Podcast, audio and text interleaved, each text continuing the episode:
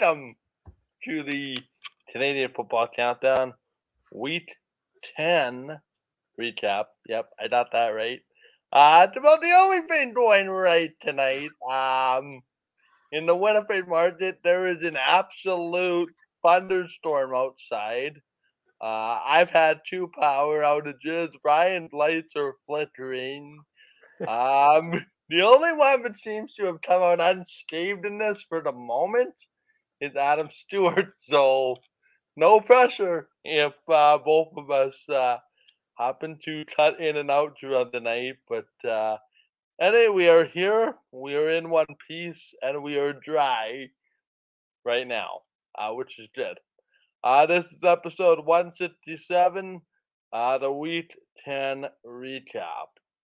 We want to, uh, what we're going to do today is we're going to talk through all four games from this past weekend, give our players of the week, update the power rankings, take your questions and comments throughout the show, all made possible by our presenting sponsor, Game Time TV. You can learn more by visiting facebook.com uh, backslash Game Time TV MB. Hi to those of us tuning in live. Uh, there's a bunch of you already in the comments. That's nice to see. Uh, we will also welcome most of you over on YouTube, Facebook, Twitter, Twitch, and the Game Time TV YouTube page, as well as those of you listening and watching on demand. Before I bring in the rest of the panel, I do want to mention we're a proud member of the Canadian Football Podcast Network, and as always, want to acknowledge that the Canadian Football Countdown is brought to you from Treaty One territory, traditional territory of the Anishinaabe, Cree, Oji Cree, Dakota, and Dene peoples, and and the homeland of the Métis Nation, as well as from Treaty 4, traditional territory of the Cree, Saulteaux, Dakota, Lakota, Nakota, and Métis Nation. Now let's bring in this panel tonight, uh, sitting, well, I guess in the center of the screen tonight. So I don't know if that's foreshadowing a disagreement, but Adam and I are going to have. But anyway, here is uh, Ryan Coop. Good evening, Oh, Ryan. Good evening, Mike. Good evening, Adam. Good evening, everybody. Uh, yeah, a bit of crazy weather going on here. Uh, you know, it's fitting for what was a crazy week in the CFL. So uh, bear with us tonight, everybody. We've had some technical difficulties. We hope it's going to work out here tonight. Uh, but if it is, we're, we're here to have some fun recap and everything from week 10. So I'm excited to be here with you guys tonight. And sitting to across from me right now on the end of the screen on the very right is uh, Adam Stuart. Uh, good evening, Adam. Good evening, guys. You know, I know you guys said it was going to be retro night, but we figured we got to let Ryan learn how to be a parent a little bit. When the kid comes into the bedroom in the middle of the night and wants to just come in and sleep in your bed, well, guess what? Here I am. So, uh, no, Richard, the cows did not get loose again. Uh, we're all here. Uh, yeah, ready to go and talk some CFL football. And man, what a crazy week we've had. You're right about that, Ryan. You know, I was thinking on my way over here, guys, this thunderstorm was kind of the foreshadowing of the um, Thunder banner, quite the impression that the Montreal Alouettes left IG Field with, uh, snatching uh, victory from uh, the Winnipeg Blue Bombers, uh, ending, therefore, their unbeaten run as, well, an unbeaten football team. That is their first game of the week. It is the Montreal Alouettes 20, Winnipeg Blue Bombers 17 in overtime. Um, quite messy, just like the weather outside right now. Um, one team sort of picking up the pieces when it mattered most, or shall we say, maybe not a whole lot of what they did do, but versus a game lost by the Winnipeg Blue Bombers to kind of reset. Um, the score was 17 10 uh, for Winnipeg in the fourth quarter. Uh, the Bombers looked like they were going to at least tack on a field goal to go up by 10. Uh, and then Zach Collaros fumbles on the, think it was the 25 or 30 yard line. They had the field goal uh, there. They turned the ball around. Uh, Montreal ties the game 17 apiece.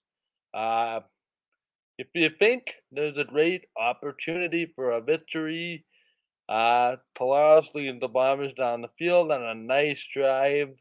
Uh, misses the field goal, which I still can't believe he missed.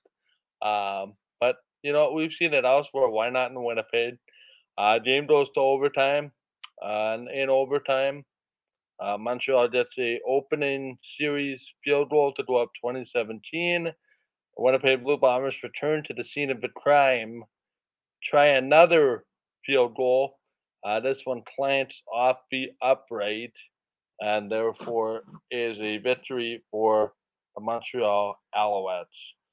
Uh, really quickly, I neglected to mention uh, we have a new partner uh, partnership on the podcast. Um, before we get into comments from this game from both of you, uh, BetStamp has been a very, very uh, good partner so far for us, Ryan. Yeah, of course, we announced a few weeks ago that uh, we have partnered with BetStamp. You can go on the BetStamp website, track and see all of the picks that Adam, Trey, and myself have been making on our preview shows every week. And for those, uh, yeah, they haven't been great. You know, the, the Trey Trey's had some good success. The rest of us, yeah. Um, but uh, you know, we've been using BetStamp, and uh, yes, they are a paid partner of the podcast. And for those that don't know about it, BetStamp uh, is a uh, free app that helps you find the best odds for your online sports betting wagers. With so many sports books out there these days, it's hard to know which one has the best price. Well, they put it all in one convenient place for you. You simply pull up the game on the BetStamp app. You see the odds offered for by each of the different sportsbook affiliates for that game. And if you find some odds you like, you can sign up directly through the BetLink page on BetStamp for the affiliate. Make your bets and hopefully take home some sweet cash. Uh, and if you want extra insight uh, before you place your wagers, you can find picks others such as ourselves make uh, over on the commission free BetStamp marketplace. You can find us there. Just search, I think it's at CF Countdown uh, pod is the username there. Uh, and through the verified bet tracking, you can get the guarantee that the odds we're picking and telling you we're picking are verified and legitimate. Visit betstamp.app or download the free app from your app store and use our referral code CFC. Let them know we sent you uh, and start using it free. Track your bets and uh, best of luck with your wagers. And remember, always bet responsibly. Grateful to have uh, BetStamp on as a paid partner of this podcast. So, without further ado, I think I'm going to open the floor to Adam here for his unbiased opinion because I, I think Ryan and I might have some ranting to do. Um, maybe we'll see.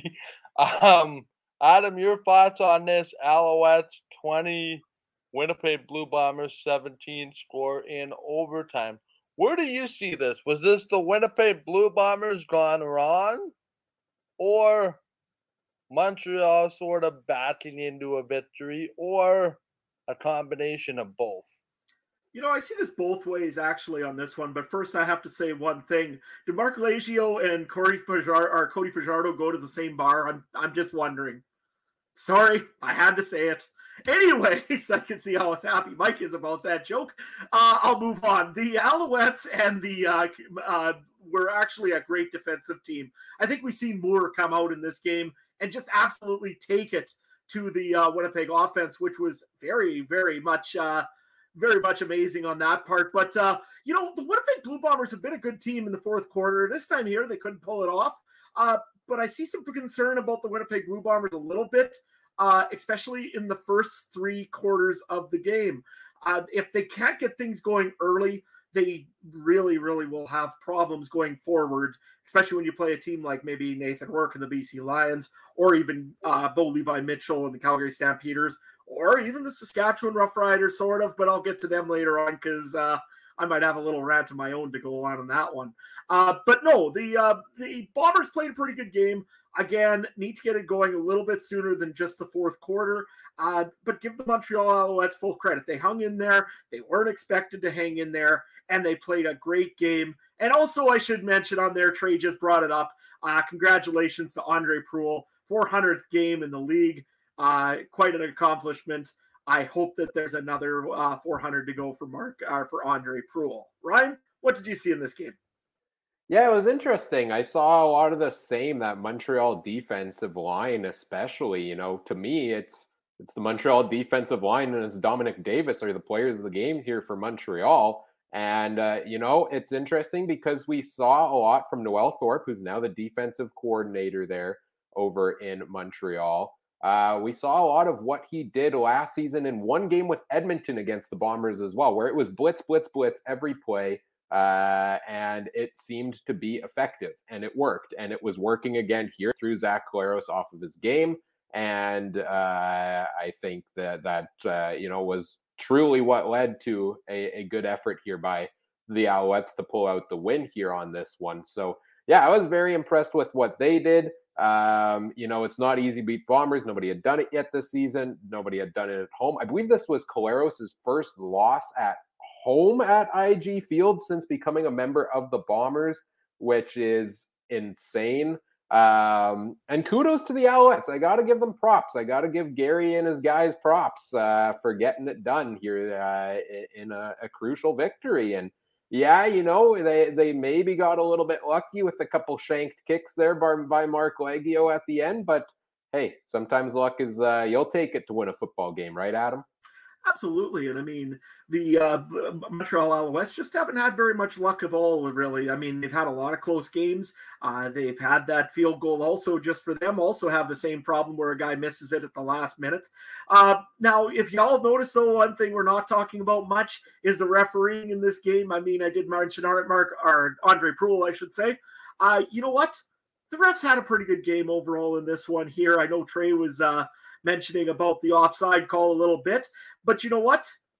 A toe, an inch, a fraction of an inch, if you're offside, you're offsides. Uh, you can't go and rely on the referees to give you anything in the league. And in this case, they had to make the call, and it sucks for uh, Winnipeg because let's face it, they had them stopped. But that's what happens when you rely on the referee at the end of the game. Uh, Mike, what was your other thoughts on this game here? You know, I'm not as hung up about the offside. Um, there are multiple reasons that the Bombers lost, and the offsides are way down on my list as far as uh, that one. Um, I'm just really, to be honest, like I'm fed up because it's like the bandwagon and people are jumping off the bandwagon. Hey, I heard the Winnipeg emergency rooms were full.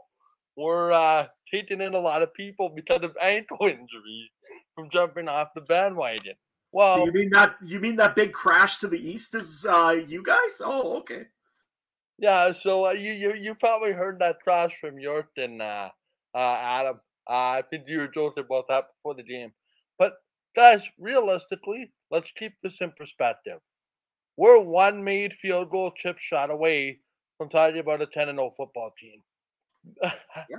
It's not frozen over for this football team. And in fact, it would terrify me if I'm the rest of the CFL, particularly Calgary. But Winnipeg has over two weeks to stew over this because now the Bombers coming off a bye for me is a scary proposition. We saw what happened last year. It was that unbeaten run, that loss in Toronto. Granted, they also, if memory serves correctly, had a bad one in Montreal that they wound up losing, uh, both last year and in 19. And how did that turn out?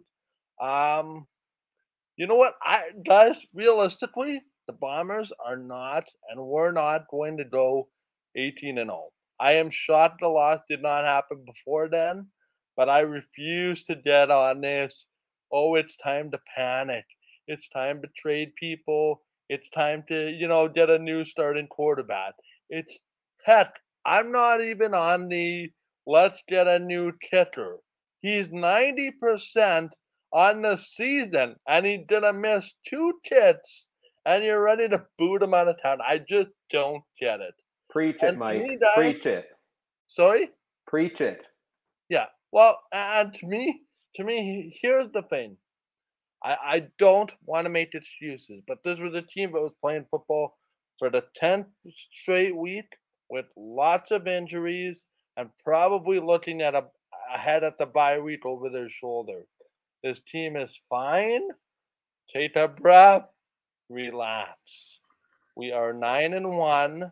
If you would have said nine and 0 first half, you would have signed up for that, right?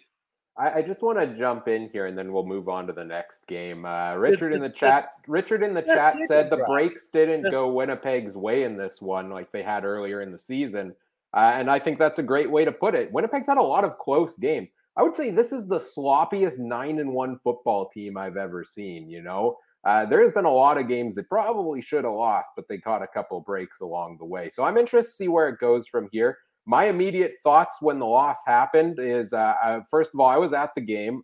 I, I wasn't upset. I just audibly laughed as soon as the game finished because if you're gonna ruin the unbeaten streak, I'm glad it's in the most chaotic way possible, and it's to a team that is completely irrelevant to them, right? Like the Alouettes have winning this game has no impact on, on the Bombers unless they end up facing each other in the Grey Cup. Like unless the unthinkable happens, Winnipeg's not crossing over. So, you know, realistically, the next time they face each other could be that Grey Cup game. So, does it hurt them the loss on this one? No. I think in the long run, maybe it's better for them to get it out of yep. the way here and to go out of their, you know, go out of the bye week, come back fresh.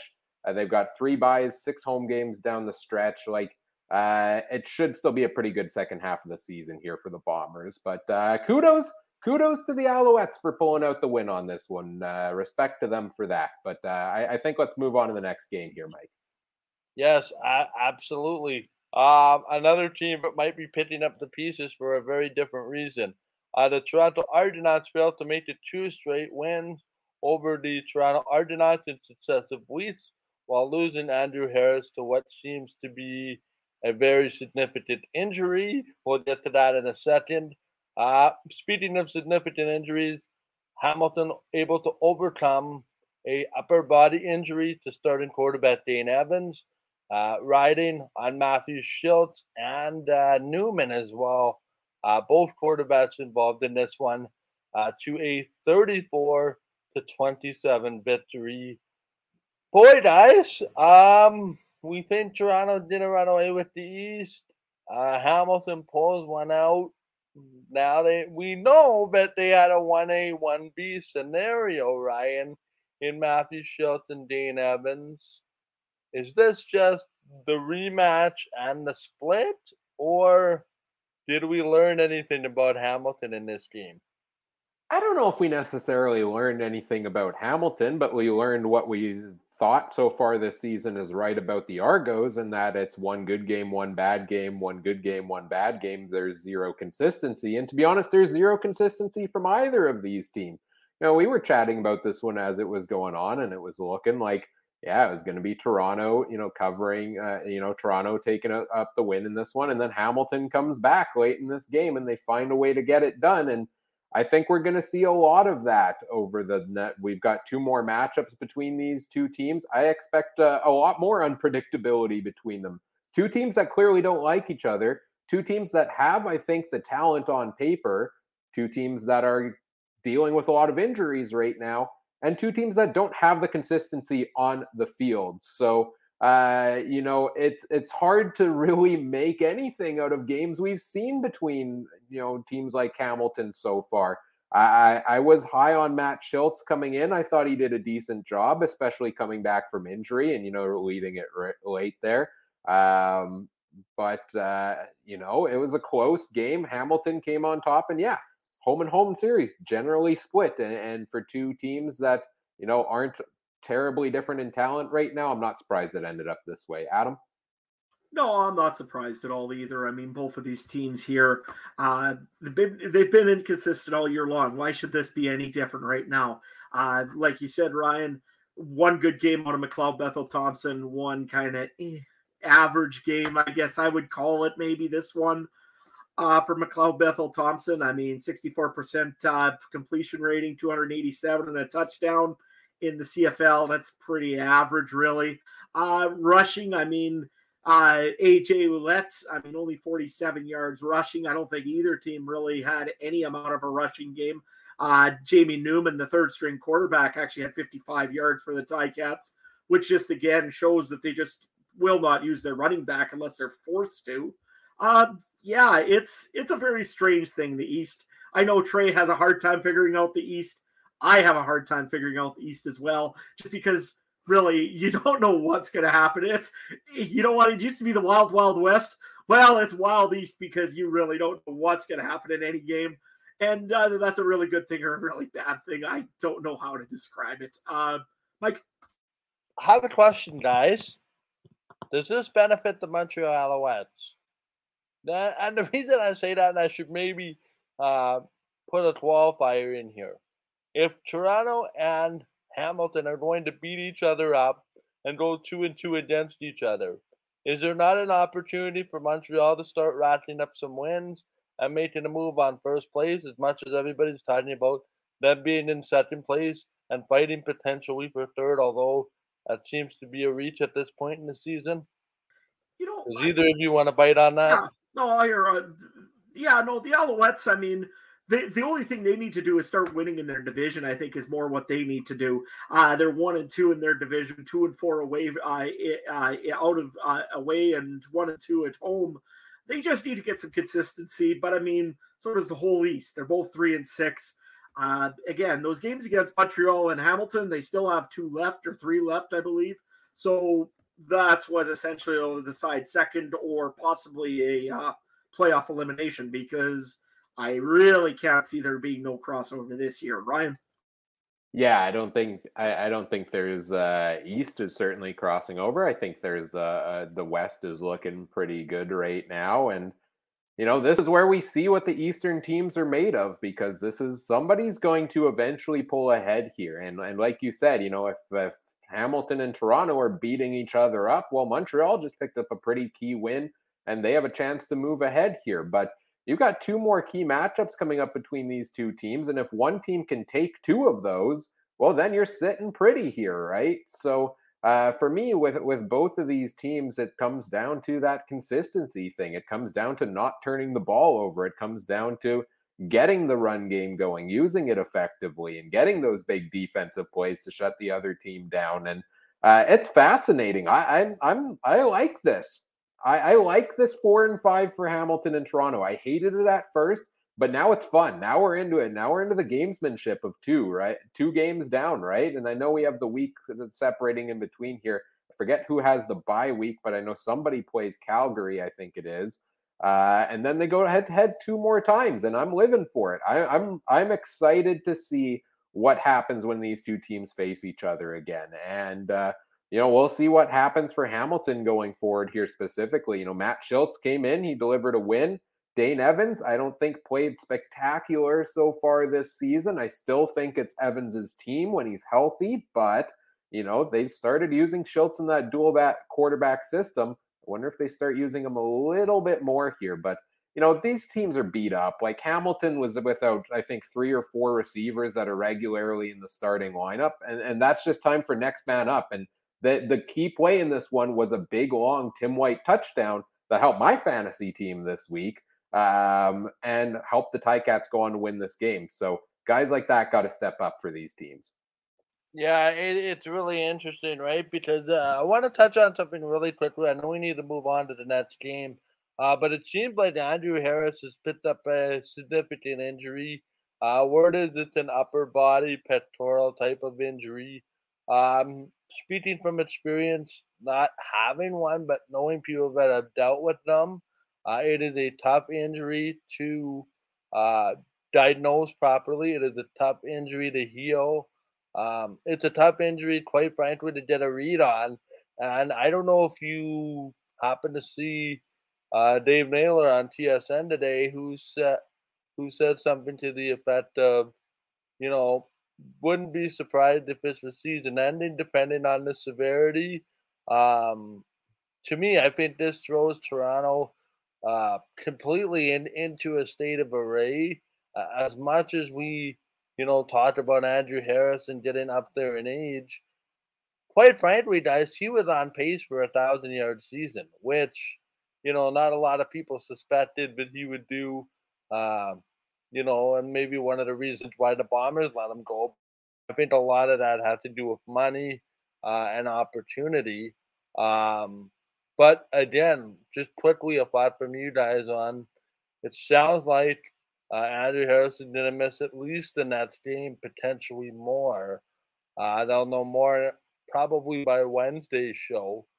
Um, what Adam does the loss of Andrew Harris mean for the Argos? And the B part, can we bank on Ouellette to pick up the the the slot here, whether it's short term or long term? And then what does that do to the Argos prospects of hoping to finish first in their division? You know, it's definitely a, a terrible thing for the the Toronto Argonauts to lose a guy like Andrew Harris. I mean, he was they brought in to be the guy uh, to hold back a lot of the trouble for uh, McLeod Bethel Thompson. Sometimes a little errant footballs. Uh, it was meant for again a consistent, solid running back back there that can lead the team to victory when it needs it. When the team needs, when it gets cold out, this is the guy they expected to run the ball and bring them a chance to go and win some playoff games. If he's gone for the season, I really don't like the odds for the Toronto Argonauts. If he's back in a game or two, I think AJ Ouellette can hold off the fort for a little while. He'll be all right, but he's not the ultimate solution that I've seen so far. Hopefully, he improves and that he actually gets a few more uh, games and gets more experience. But let's face it, he's not Andrew Harris. Uh, and nobody really is Andrew Harris. He can't. Suddenly, you've got now. I believe AJ Ouellette. I'm not sure if he's Canadian or not. I'm sorry about not looking that up earlier. He isn't. So that then all of a sudden messes up your ratio, which Toronto, I'm sure, pretty much had uh, penned in uh, having a Canadian in uh, running back. Now all of a sudden they don't. So something's got to change there. Uh, so again, short term, yes, you could do next man up. Uh, long term, this really would suck a lot for the uh, Toronto Argonauts, right? Yeah, you know, it's interesting to me because uh, sure, losing Andrew Harris is a loss, and we always knew that risk was coming coming into the year, right? And I think that's a big reason Winnipeg moved away from Andrew Harris, and, and you know, maybe it kind of feels like maybe they made the right decision in doing so at this point. Now, granted, you can't predict injuries necessarily, but he's up there in age. Uh, he does have injury history, and yeah, it's a loss for the Argos, but it's I would say it's only a loss half the time because offensive co- head coach and offensive coordinator Ryan Dinwiddie subscribes to the Jason Maas school of poor offensive game plans at times, where you where he doesn't use them effectively. Like we've seen some games with 26 carries, we've seen some games with seven from Andrew Harris, and that's and it's clear what works is giving him the ball a lot, but they haven't been doing so consistently. So you know, you, the worth you lose when a guy goes down to injury is only as much as the worth he is with your within your offensive game plan, right? And so uh, to me, this is uh, more of a pass heavy offense, and they've got the tools in the passing game. McLeod Bethel Thompson has the arm for it. Um, if they can get a solid running game, I think they'll be okay here. And I have confidence in AJ Ouellette. He's been with the team since 2018, 2019. I think he was the backup behind James Wilder, ended up starting down the stretch, showed some flashes. If he's the guy in the starting lineup, I like it. If all of a sudden he's the backup, because again, the ratio, and then we see 15th overall pick Daniel Adeboboye get the start at running back. And I'm excited for that as well. So, yeah, it sucks to lose Andrew Harris due to injury but I am also uh, excited to see the, uh, the, the backup guys here uh, and see what they can do going forward here. I should just add that I'm utterly amazed that Ryan could just pronunciate anybody's name at any time without even looking it up or doing anything. It's a gift, Adam. It's a gift. Fair enough. Fair enough, guys. The third game of the week, probably the game of the year candidate. Uh, the BC Lions coming back to beat the Calgary Stampeders 41 to 40 at McMahon Stadium in Calgary. You know, Adam, you mentioned something that brings great joy to Saskatchewan fans. I think it was last week, and that's an angry uh, Chris Jones. To me, what brings a great deal of joy to myself is not necessarily Saskatchewan losing, but an angry Bo Levi Mitchell who fully had a no holds barred post game um, quote directed at his team, directed at himself. Um, guys, I think simply the only way we can sum this up is Calgary played scared. They saw Nathan Rourke heating up and literally ran for cover, and there was just enough time for BC to hit the game-winning field goal. Um, you know what? I I'll say this before I throw it to Ryan, who's the chairman of the Nathan Rourke Hall of Fame thing, and I know he didn't pick up on this, but I just need to say this. I said on the group chat that we have Hall of Fame candidacy in jeopardy early on. Guys, Hall of Fame resumes are built on performances like what Nathan Rourke had. You know, those couple interceptions, pick yourself up off the mat and start chucking dimes in the second half. Like that first half of the first quarter didn't happen. Guys, it was 20 to 6 or 20 to 7 for Calgary, and I thought the game was done. We saw another element of Nathan Rourke who said, you know what? Yeah, I made two mistakes. Yeah, I made three mistakes. How many mistakes did he make in the fourth quarter? I believe the number is zero. The guy has no fear. He throws balls into windows that are like, oh, he's there's probably going to be a DB there to step. Oh no, don't worry, my guy's got it. Guys, this is a performance that is legendary. Now I know he had a oh threatening Dunedin's record a couple times, but guys, this is a brand new level. This is a massive rally at McMahon Stadium with one of the best quarterbacks of this decade on the other sideline bewildered. That is something. That is absolutely something, guys. Um, I going to that the Winnipeg Blue Bombers' reign of first place is somewhat in peril? I'm not willing to go there quite yet because BC would have to win out, uh, including, in my opinion, both of those games against the Bombers to give it a chance. There's a chance, right? But what we're seeing from a Canadian quarterback here, Adam, week after week after week, and multiple, you know, two receivers over 120 yards receiving He's almost thrown for 500 yards yet again. I think he was at 488.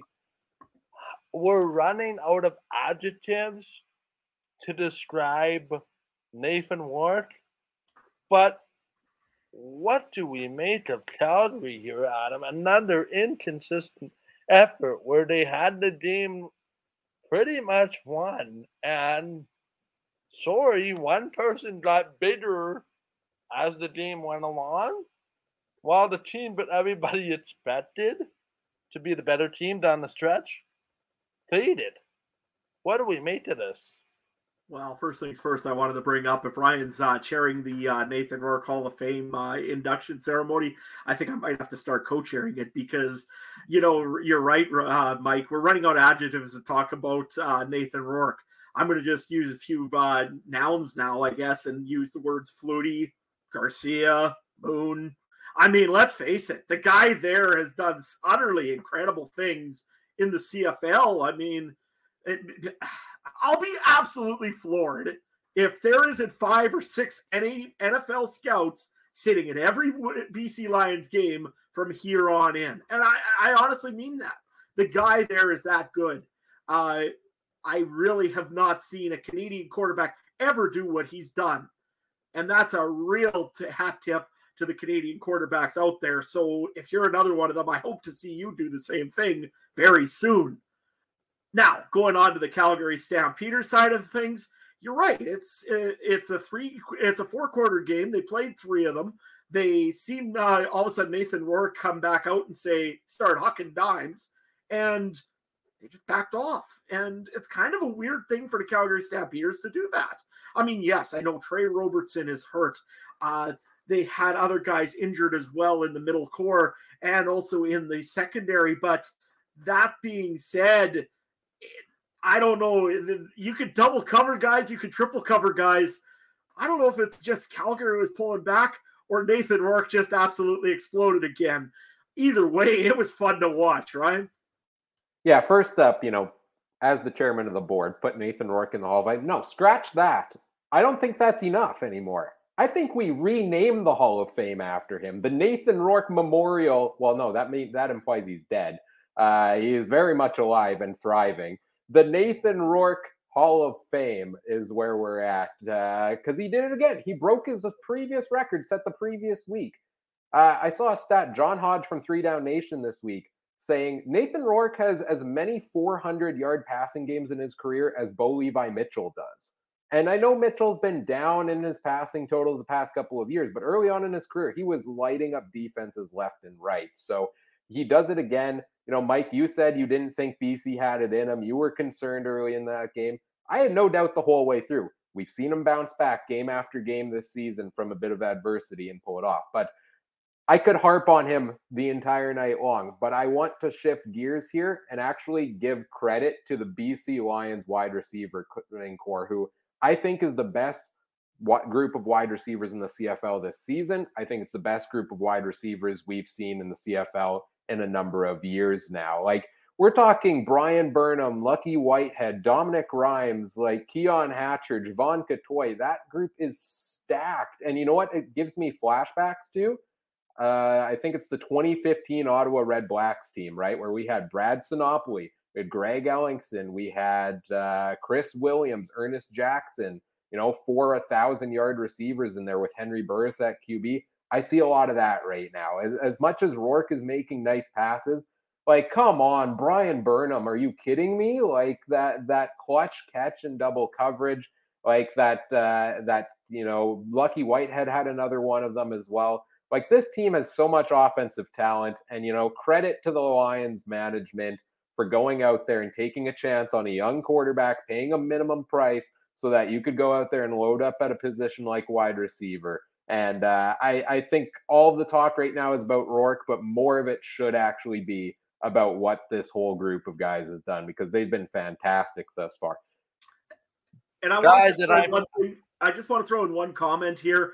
Every West, any team that right now is going to face the Winnipeg or face the BC Lions uh, in their barn so whether it be Saskatchewan, Edmonton, Calgary, uh, again, if it's out east, go buy your tickets now. This is just fun football to be watching the way that uh, BC's been for the last three, four, five, six, seven weeks.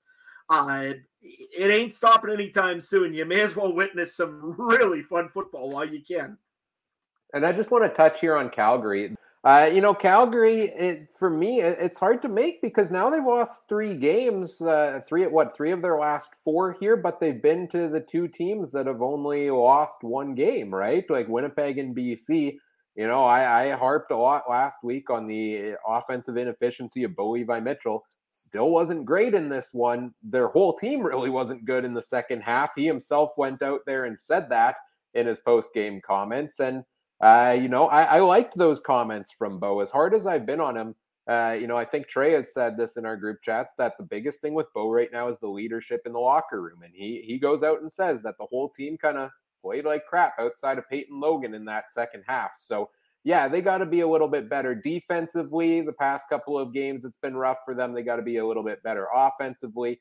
But I think there's a lot of offensive inefficiencies. Um, you know, Cal- Calgary, like the defense has played pretty good for the most part this year. The special teams has been outstanding. Now we've seen a bit of a drop off here for the defense in the past few weeks. That's the offensive inefficiencies have been catching up to them at times. Like they didn't play fantastic against Ottawa, but they pulled out the win because of their defense and special teams. So yeah, Calgary, they've had a couple tough games here in a row. I want to see them bounce back go here going forward to uh, see what happens here for for them and if they can get that offense on a roll. Because I still don't think Bo and his receivers are on the same page. Mike. Well, here, here's an interesting thought, guys. I, I mean, everybody's giving a lot of credit to BC's offense. Let's just give some love to that defense. Uh, and they're saying, you know what? Everybody's talking about our offense, and we're just here doing our business about, you know, we're a pretty darn good defense too with Lutombo and you, you know those those types of guys. Guys, you know, without a good, you you don't have one loss like the BC Lions do if you don't have a good defense. The only concern that I do have about the BC Lions, if I may, for just a minute, those special teams is leaking oil. Um, those special teams almost single handedly lost this game to Calgary.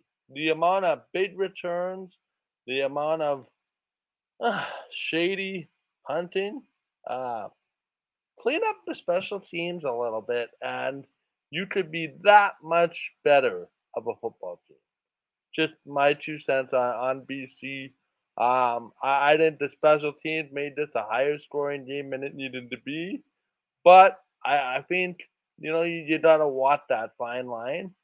But guys, make no mistake, not a lot of people talking about this BC defense, which really sets up this offense, which really sets up a, a, a football team uh, quite nicely. Uh, let's move on quickly to this other game that we have. Uh, because I have a feeling we're going to be spending some time talking about this. Um, is Saskatchewan Roughriders 34, the Edmonton Elks 23. Adam, before I pass it over to you, I just wanted to get this in, but I feel this was a much closer game than the score showed. Um, yeah, Rider fans, I didn't have a chance to listen to the call-in show because it was so late, but close and find a way to win, I guess, for the Riders. And I think, guys, that might have been the final straw as far as Edmonton and playoffs go.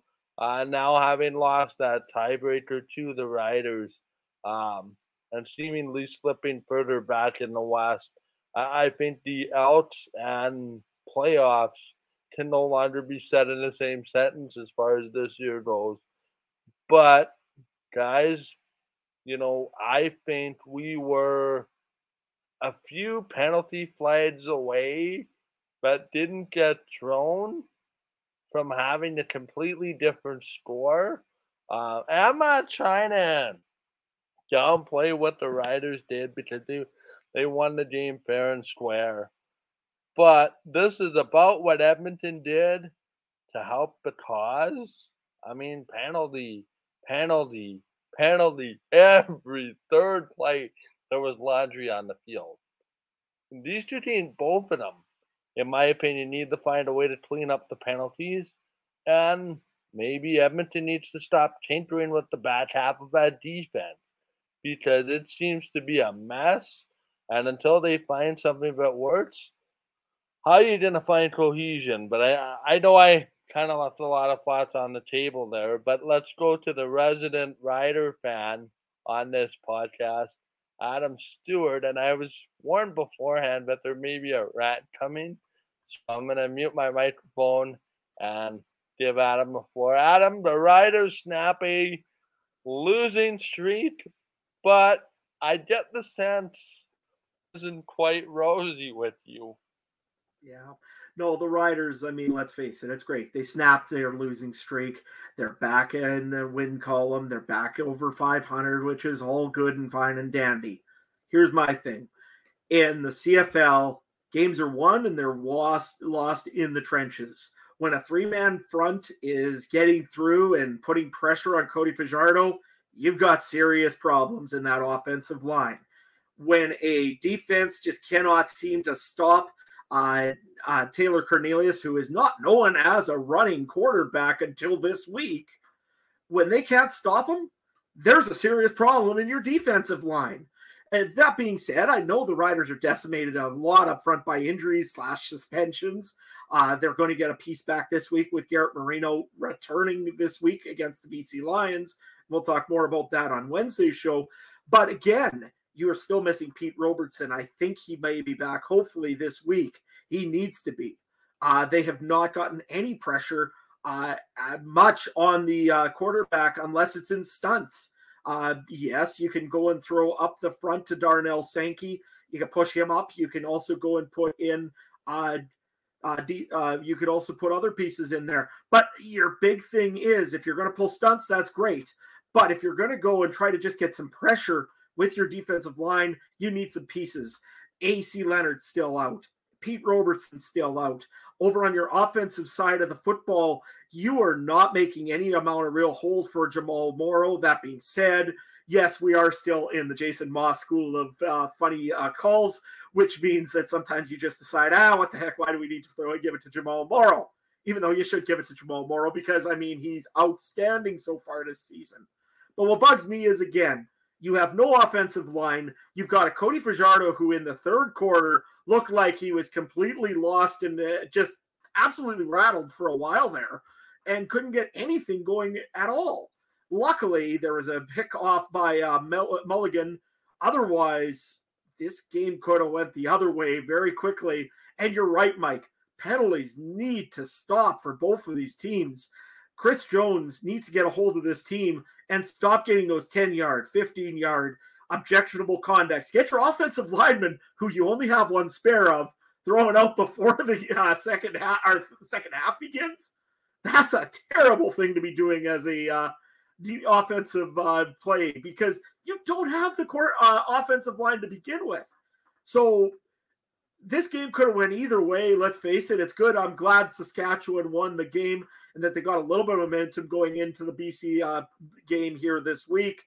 But I'll tell you right now, if they play that offensive line the way they've been playing, and that defensive line been playing the way it's been playing, it means that Cody Fajardo is going to be running for his life and absolutely second guessing everything that he does. And if he does that, it's going to be very ugly for the Saskatchewan Roughriders this week. Ryan, what do you think?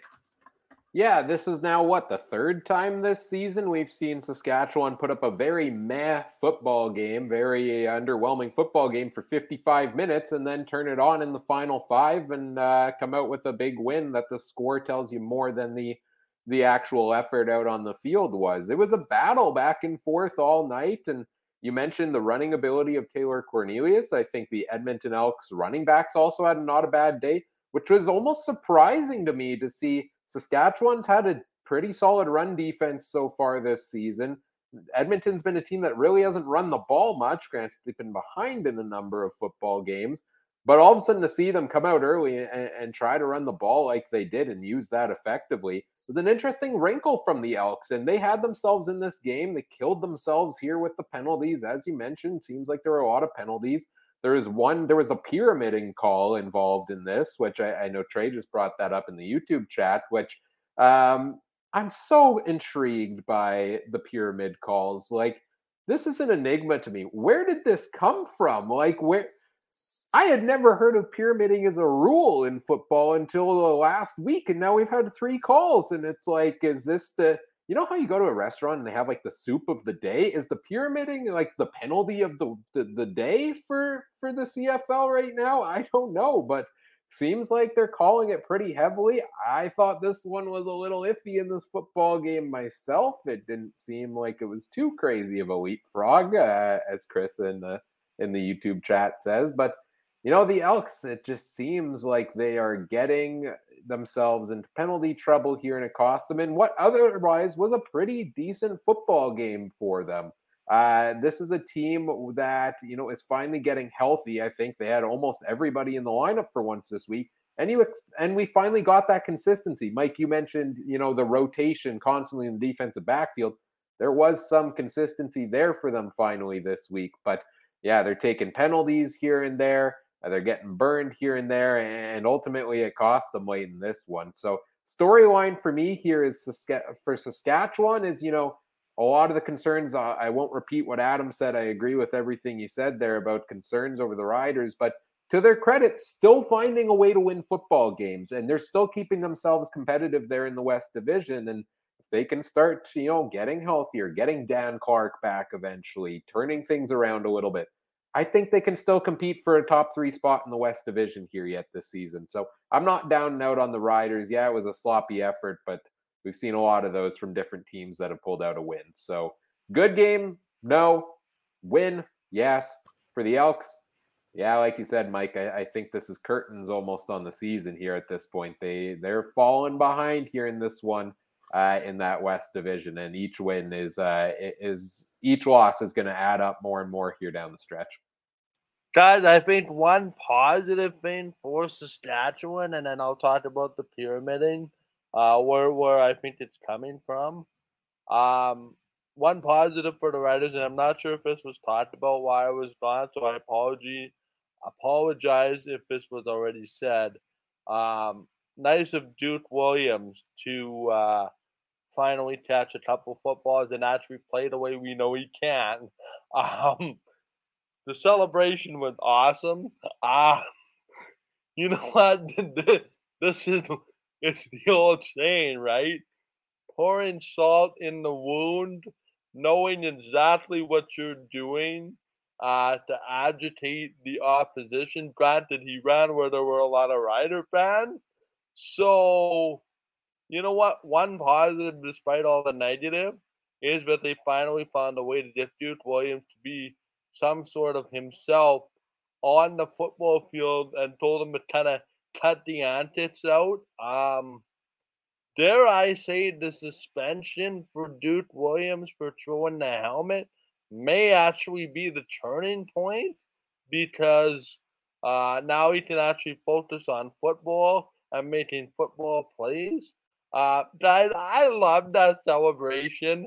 Um, unfortunately, I, I don't feel that the CFL sees it the same way. Um, I don't know about you, but I had uh, visions of the John Gott touchdown celebration uh, from all those years ago. Uh, granted, that that that got John got into some hot water with the lead office. Um, but personally, that I think it's time for the league to start allowing the players within reason. I'll say uh, to start showing some of their um, personalities, and then you know what? That's totally a Duke Williams personality uh, touchdown right there, and it was a big touchdown for that point in the game. Uh, and I think it was Duke's not so subtle reminder to say, hey, remember me? I'm back. And yeah, you know what? As much as we talked about ugly wins, um, the football team that resides in this city has about five or six of them. So I'll let this one slide for the Riders. Uh, the only thing I will say good luck Friday night because if you play a lot the way you played that one, yeah, this might be a 30 point game against you at halftime. Granted, I, I will be honest, and I know I'm not on Wednesday's show, uh, but I will say this with kind of a hot take, and you can chew on it on Wednesday night if you guys want. I think this is going to be a closer game than a lot of people give them credit for, only because I think playing somebody, um, only playing somebody with a good record uh, that you know you expect, or the majority of people expect you to lose to, unless you're in Saskatchewan. Um, you know, motivates you. It brings out the best in you. You know, we want to be the one to stop Nathan Rourke. And I, I think, guys, this is going to be a closer game than a lot of people give him credit for. I'm just saying the mistakes of games past better not come back to haunt the Riders because then they'll be down 30 plus, and that won't be good. And everybody will have a million questions going into the next week. But my hot take for the week, I think this game will be within a touchdown one of the fourth quarter, and there might even be potential for an upset. You know, I sure hope so, Mike. But uh, I'll tell you right now, unless Wednesday, I feel a lot better about it. I don't know if I'm going that way right now, and I'm a Rider fan, so uh, we'll see what happens here. I should also add, though, the uh, my favorite touchdown celebration of the week was Dominique Davis jumping in and trying to take the IGF leap and getting absolutely owned by the fans and shoved back out. Not not to mention his first touchdown pass, even more bizarre, like runs across the end zone and just pelts a spiral straight into the foam W on the wall. Like Dom Davis uh, had some resentment towards the Bombers I didn't know existed this week, and uh, he was fired up. But all in all, I love I love fun touchdown celebrations. I think they add character. It's one of my big knocks on the NFL is the lack uh, you know, they call it the no fun league. You get fined for all of these things probably in the NFL. I love the character of the players. That's one of the things I love about the CFL most. So give me more touchdown celebrations like some of these. Yeah, for sure, guys. I'm sorry, I'm just in the middle of uh, up an element for later in the show. Uh, let's move on to our fantasy results, uh, betting and fantasy results for the week, uh, Ryan. Yeah, let's take a look at our week 10 betting results here, powered by BetStamp. Remember, check out uh, betstamp.app and use referral code CFC to sign up for free today. Uh, to track, and you can track our bets on there, our consensus picks. Trey, Adam, myself, every week on our Wednesday preview show, we make our picks against the spread using the best odds for that game. Uh, and this week, how did we do? Well, uh, in the first game of the week, we all took Winnipeg at minus 11. Adam, I think at this point in the week, it might be in jeopardy. Um, uh, yeah, so we did not hit on that one. Uh, in Hamilton and Toronto, Adam and Trey both took Toronto at plus two and a half. I took Hamilton at minus two and a half. So I got that. I was the only one to get that one right. But unfortunately, it's best two out of three. So on our consensus pick, we got another one wrong uh, and I blame you guys. Uh, and then on the uh, BC Calgary game, Adam and I both took BC, although there were some question marks uh, around Adam's pick. We had to review the footage. Uh, we he threw the challenge flag, and the call stood. Uh, uh, we took BC at minus one and a half. That didn't hit. Credit to Trey. He was the only one right at uh, plus two and a half for Calgary there. But again, two out of three, got it wrong. So Trey can blame us for that one. Uh, but then we ended off the week on a good note with Saskatchewan, all picking Saskatchewan at negative five and a half uh, to finish off the week, and all got that one right. So uh, records on the week: two and two for me and Trey, one and three for Adam, one and three on our consensus picks as well. You can uh, you can find our picks uh, if you download the BetStamp app. You can follow us along there.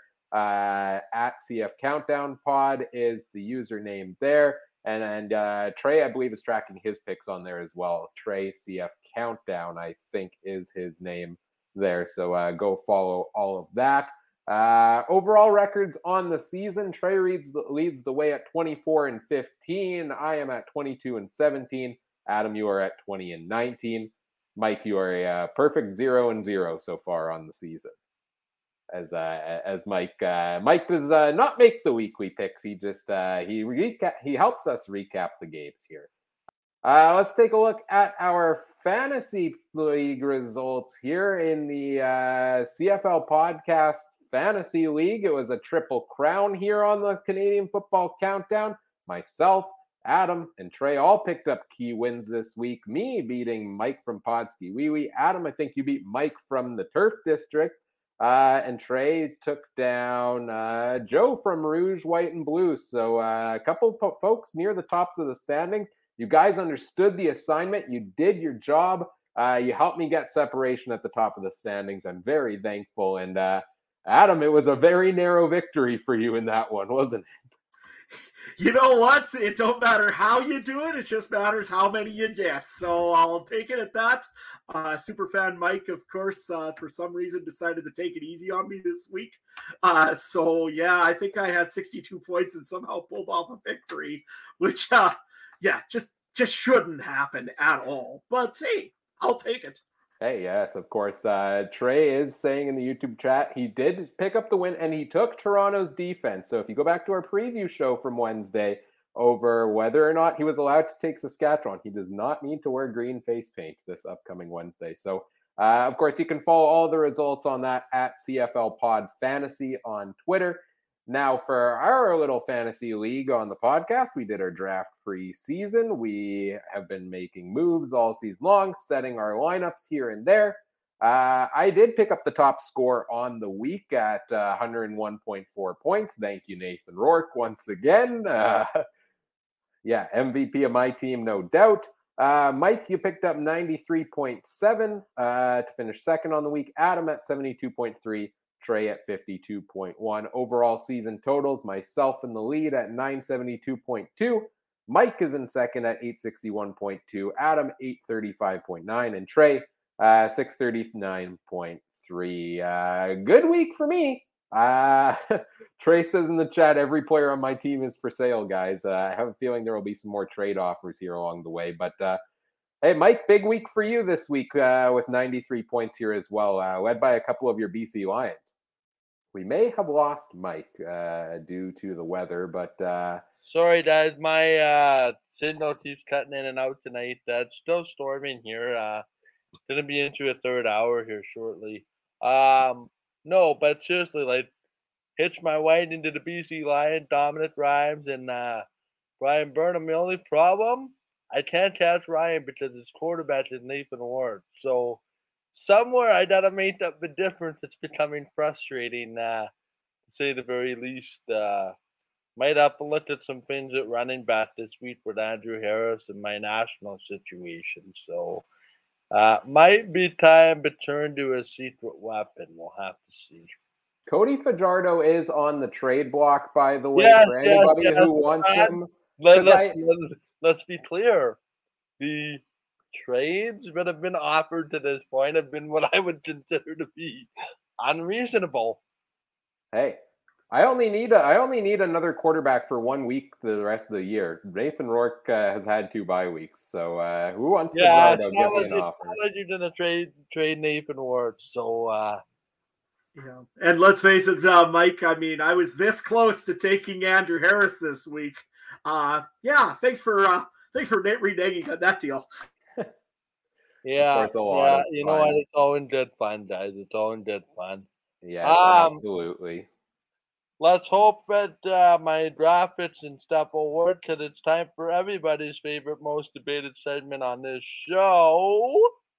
As our Week 10 Players of the Week. Adam, you want to tell everyone your player of the week? Yeah, well, I mean, like uh, my Ryan said earlier, these uh, receivers in Winnipeg, abs- or Winnipeg in BC, absolutely deserve a lot of credit for Nathan Rourke's success. Although Nathan Rourke is pretty good on his own, uh, he does have some great help with him. And my player of the week is Dominique Rhymes, seven catches, 101 yards, one touchdown, and just put a really good effort against a very tough team in the Calgary Stampeders uh, yeah, I went with Dominique Rhymes. Mike, I think yours is a no-brainer. Yeah, I had to. I had the honor of uh, stealing the crown from the Hall of Fame uh, campaign manager Ryan, and uh, was able to at least negotiate a deal for me to name Nathan Rourke the Player of the Week. Thirty-nine out of fifty-three for four hundred and eighty-eight yards, two touchdowns, two interceptions, one rushing touchdown. At the risk of repeating what we've said for at least seven of these 10 weeks, Nathan Rourke is my player of the week. Ryan, uh, you stayed with the same team. A very, very, very uh, worthy player of the week for you. Yeah, and for me, you know, I wanted to give somebody, I figured I had to share the Nathan Rourke train a little bit because he's been my player of the week the majority of the season. And I wanted to give some love, like I did earlier, to his wide receivers. And Bryan Burnham, almost with the injury, almost felt like a forgotten, not a forgotten piece to me, but in years past, it's been, oh, Bryan Burnham's coming back in the lineup. Like, this is huge. And now it's been kind of like, okay, well, what's he going to take away from these other receivers that have been, you know, huge season thus far? He has had, he had a fantastic game, eight catches, 165 yards, one touchdown. I believe he also this was his 100th straight game to start his career with a catch. Like he is not I don't did I understand that stat right? He hasn't had a game without a catch yet in his career. Uh, maybe I misunderstood that one, but either way, he is clutch every time. And the Lions don't win this game if he doesn't make some ridiculous grabs that he had no business making. So I will give it to Bryan Burnham. My honorable mention this week goes to a guy that is not a player. He is not a coach. He's not a guy out on the field.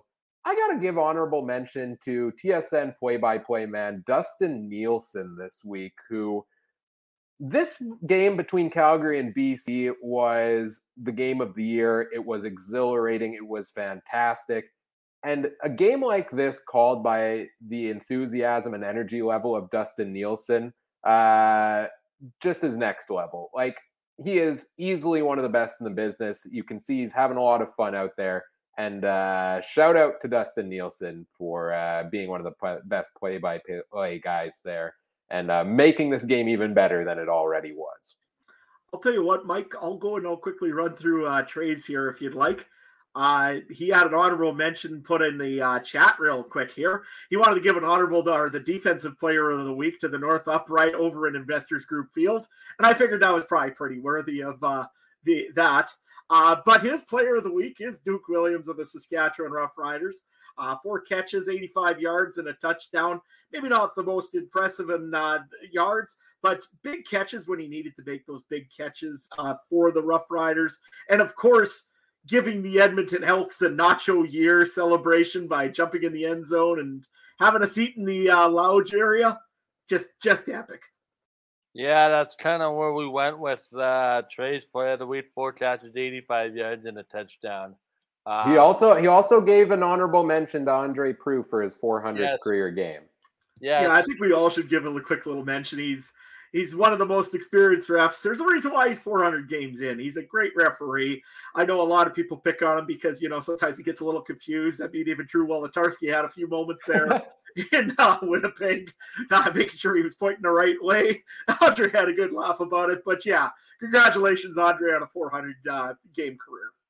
And the fact he does it again and again and again and again and continues to keep doing it, the one of the as one of the best refs in the CFL, if not the best ref. Um, you know what? Shows to uh, a diver can have a little bit of fun at his own expense sometimes, and uh, we all need that as much as uh, you know. Andre Proulx makes the CFL what it is. It's a uniquely Canadian um, situation, and somebody that's around 400 games. You must be doing something right to get 400 games. Uh, contrary to everybody you know, if you if you did a lot of hate, um, chances are you're doing something right uh, over the course of time. And congratulations, Andre, on uh, 400 games. Uh, now the most debated segment of the week, the power rankings. Uh, if you don't mind, I'm gonna run through my power rankings first. Cause I have a feeling my my uh, video signal is about to go uh, to poof. My power ranking: Winnipeg, BC, Calgary, Hamilton, Saskatchewan, Toronto, Montreal, Edmonton, and Ottawa. Not quite ready to rel- relinquish the number one title, unlike other people on this podcast, to the BC Lions quite yet. That is just based on the fact that Winnipeg has more wins at this point in time than the BC Lions. We'll see if that changes uh, in the next couple weeks. And as always, number four to number nine seems to be interchangeable throughout the week. Uh, Hamilton, a good performance with Matthew Shiltz. Saskatchewan, Toronto, uh, Montreal. Should have maybe given them a little bit more love. Uh, just goes to show how compressed they are. Uh, four two nine uh, in the rankings. Now, Ryan has an interesting choice here. He had BC at number one and and so did Adam. So, guys, I need you to sell me on the fact that you did not have Winnipeg at number one, despite playing more games and more wins than the BC Lions. Yeah, I can I can go here. Uh, which team scares you more? To me, it's the BC Lions, and frankly, for most of the season, it's been that way. And the only reason I put Winnipeg ahead is because they were undefeated. And you can't put an undefeated team at the midway point of the season almost as second on the ranking. I think the Lions are so much more of a threat. I think they've had more dominant victories. I think they've come back many times from adversity. Uh, so that's to me why I have them number one. Uh, you know, Winnipeg did lose this week. BC picked up a huge win in a big matchup here uh, in the comeback victory. So I got to put them at first in my rankings. Uh, Adam, were you thinking the same thing here? Uh, pretty much. I mean, I'm looking at which team I'd rather face if I was the Saskatchewan Roughriders or the Calgary Stampeders right now. Would I rather go into a loud BC Place Stadium, face a team with uh, five plus, probably thousand plus yard receivers by the looks of things, and a quarterback who is absolutely dynamite right now? Oh, and by the way, they have a pretty good uh, running back as well with James Butler, and that defense is still pretty good also in BC or do I want to go and try my luck uh, playing Winnipeg and you know having a quarterback that's a real good game manager and a very good uh, quarterback, but I don't know if he's quite what uh, Nathan Rourke is right now. To be honest with you, uh, at this point, BC to me is number one just because they're a team that nobody wants to face uh, going in right now, and uh, yeah, we'll see what happens against Saskatchewan this week because uh, that could tell me a lot of which way I want to go if I want to go east or west this year with the Rough Riders. Yeah, as for the rest of uh, the rankings here, I mean, we're pretty consistent. I think you and I are in lockstep the entire way here, Adam. Uh, with with Calgary at three, Saskatchewan four, Montreal five, uh, Hamilton six, Toronto seven, Ottawa eight, Edmonton nine. Uh, yeah, I mean, Hamilton beat Toronto. Montreal picked up a big win. Saskatchewan, I'm still, you know, higher on them than I am on the Eastern teams. I think they can get right back in it. Um, and that's kind of where I lie with my rankings for this week. Uh, and anything notable from the rest of them here for you? Yeah, pretty much. You're exactly right on mine too. I mean, you could anywhere from five through eight, nine. You could put anybody in there. Uh, I think Saskatchewan I don't like their offensive line. I don't like right now their defensive line until it gets healthy. And I don't like what they're doing in quarterback just because I'm getting a little more and more nervous about Fajardo each week for his confidence. Not that he can't do it. I know he can. It's just getting a little nervous in that. But that being said, I think that right now those are the way I do it. And uh, Trey also mentioned here uh, what why he put Winnipeg up on the top. It's because he doesn't know where Liegghio's kick is going to go next time. It could nail a fan in the face, and uh, nobody wants to see that happen. So uh, yeah, that's why he's putting Winnipeg at number one. Yeah, the rest of Trey's rankings here: uh, BC at two, Calgary three, Saskatchewan four. Uh, basically the same as us the rest of the way. So uh, seems like for the most part the the debate here has been uh, over who is the true number one team in the CFL, and I think that's going to be a fun battle. We're going to see the rest of the way here uh, throughout the rest of the season and uh, we'll see what our power rankings look like down the stretch here as well. But uh, uh, let's get into wrapping things up here on the podcast tonight. It's been a lot of fun breaking things down. We made it for the most part through the uh, the mishaps with the technology and the weather here tonight. Uh, I think it's gone pretty well uh, so far, and let's hope it does so as we stick it out for the wrap up here. Uh, first of all, thanks to everybody joining us here in the chat. It's been a lot of fun. Comments going all night long. We love to see it.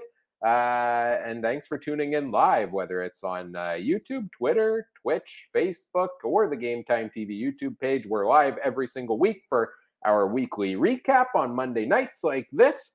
Uh, we're also live. Uh, we'll be live Wednesday night, 9 p.m. Uh, Winnipeg time, 8 p.m. Saskatchewan, other time zones accordingly. For our week 11 preview as we take a look at everything coming up uh, for this coming week. Uh, we'll talk fantasy, we'll make our picks again, and we'll talk storylines as well. And uh, stay tuned, folks, because we may have an extra bonus episode coming out for you again this Friday. A very exciting one. I won't tell you quite yet who the guest is. We will tell you on the Wednesday night show, but uh, we are very excited and uh, feel free to make your guesses. Uh, but we are going to hold off on that until Wednesday night uh, to let you know who. So stay tuned for then. We're very excited and it's going to be a lot of fun. Uh, so uh, look forward to that. Look forward to our episodes every single week. Of course, you can follow us on social media or on Facebook, the Canadian Football Countdown there.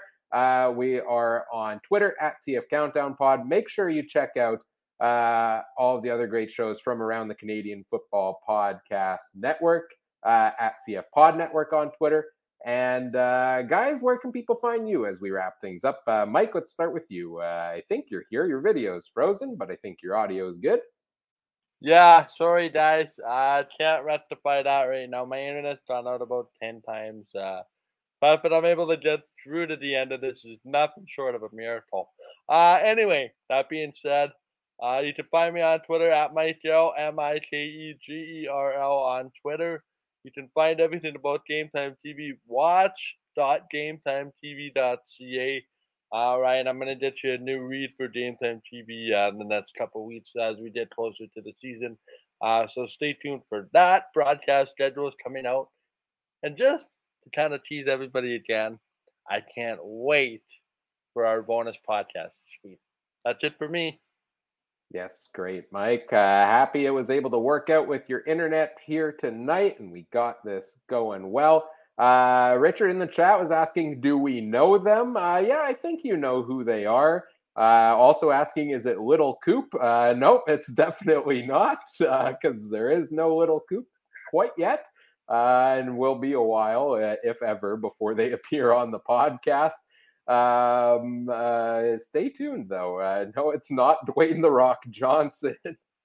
uh, keep the guesses going. Uh, I love all the people uh, in the chat here with us. Uh, Adam, where can people find what you've got going on in social media?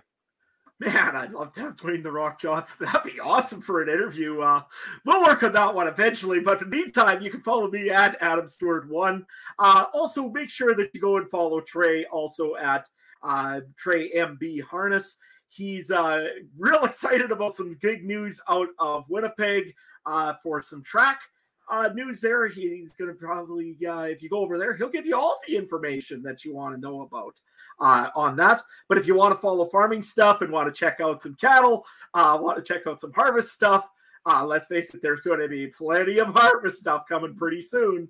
Uh, you can check me out over at Adam Stuart One. You can also find me over Twitter at Farmer in our Twitter, Instagram, I should say, at Farmer in Sask. That's a great place to go and look at all of my things. And yeah, I'm super excited for the interview. Uh, hopefully this Friday we're uh, seeing what happens. More comments in the chat. Richard's at, Richard asks if it's Mrs. Coop. No member of the Coop household is the guest uh, member on the podcast. I can see if my cat wants to come on the podcast, but I don't know if she has too many football. My cat's actually kind of scared of football. She doesn't like all the transitions on the TSN broadcast and runs away whenever I'm watching a football game. So that's a bit sad, but uh, uh, maybe over time uh, she'll warm up to it a little bit. Uh, of course, you can follow me on Twitter at Cooper Trooper 42 if you want to talk CFL, CFL fantasy, any of that fun stuff. If you want to talk uh, Shrek gifts, uh, you can chat with me, Adam, or Trey. Uh, Trey put out, by the way, you you plug Trey's Twitter account at Trey MB Harness. Go vote in the poll we have up there for Wednesday's episode. Which Shrek movie is better, Shrek 3 or Shrek 4? Uh, I won't put my thumb on the scale here, but uh, we'll be ta- we'll be talking about it uh, here on uh, on Wednesday, and Trey and I are in a very heated debate over this. So uh, stay tuned for that, and look forward to everything coming this week as well. Yeah, I can't I can't comment on that. I've never seen anything except for Shrek One. Oh, so he's an imposter. But hey, Shrek One was pretty good. I mean, you know, it had most of those. If you noticed, all my gifts came from Shrek One. Guys, the only thing I know is that there's a donkey involved and and a green individual. The rest... Okay, okay. We need to we need to fix this soon. We are CFC movie night. Let's go. Adam, come hop on the combine, hop on the tractor, come out come out east. We're they do have Netflix viewing parties, you know, so we might have to set one up uh, I in guess, the off season when there's nothing to do. I, I guess I guess that's fair. I guess that's a fair alternative. Uh, lots of fun here on the podcast with you guys. Lots of fun with everybody joining us live as well. Uh, whatever podcast platform you're listening on, we always appreciate if you do all the fun things such as like, comment, subscribe, rate, review, share the show with your friends. Uh, help us grow the show. We always appreciate that. And on behalf of our entire panel here this evening, Michael Garrell, Adam Stuart, I'm Ryan Coop saying thank you for listening. Take care. Have a good one. Bye.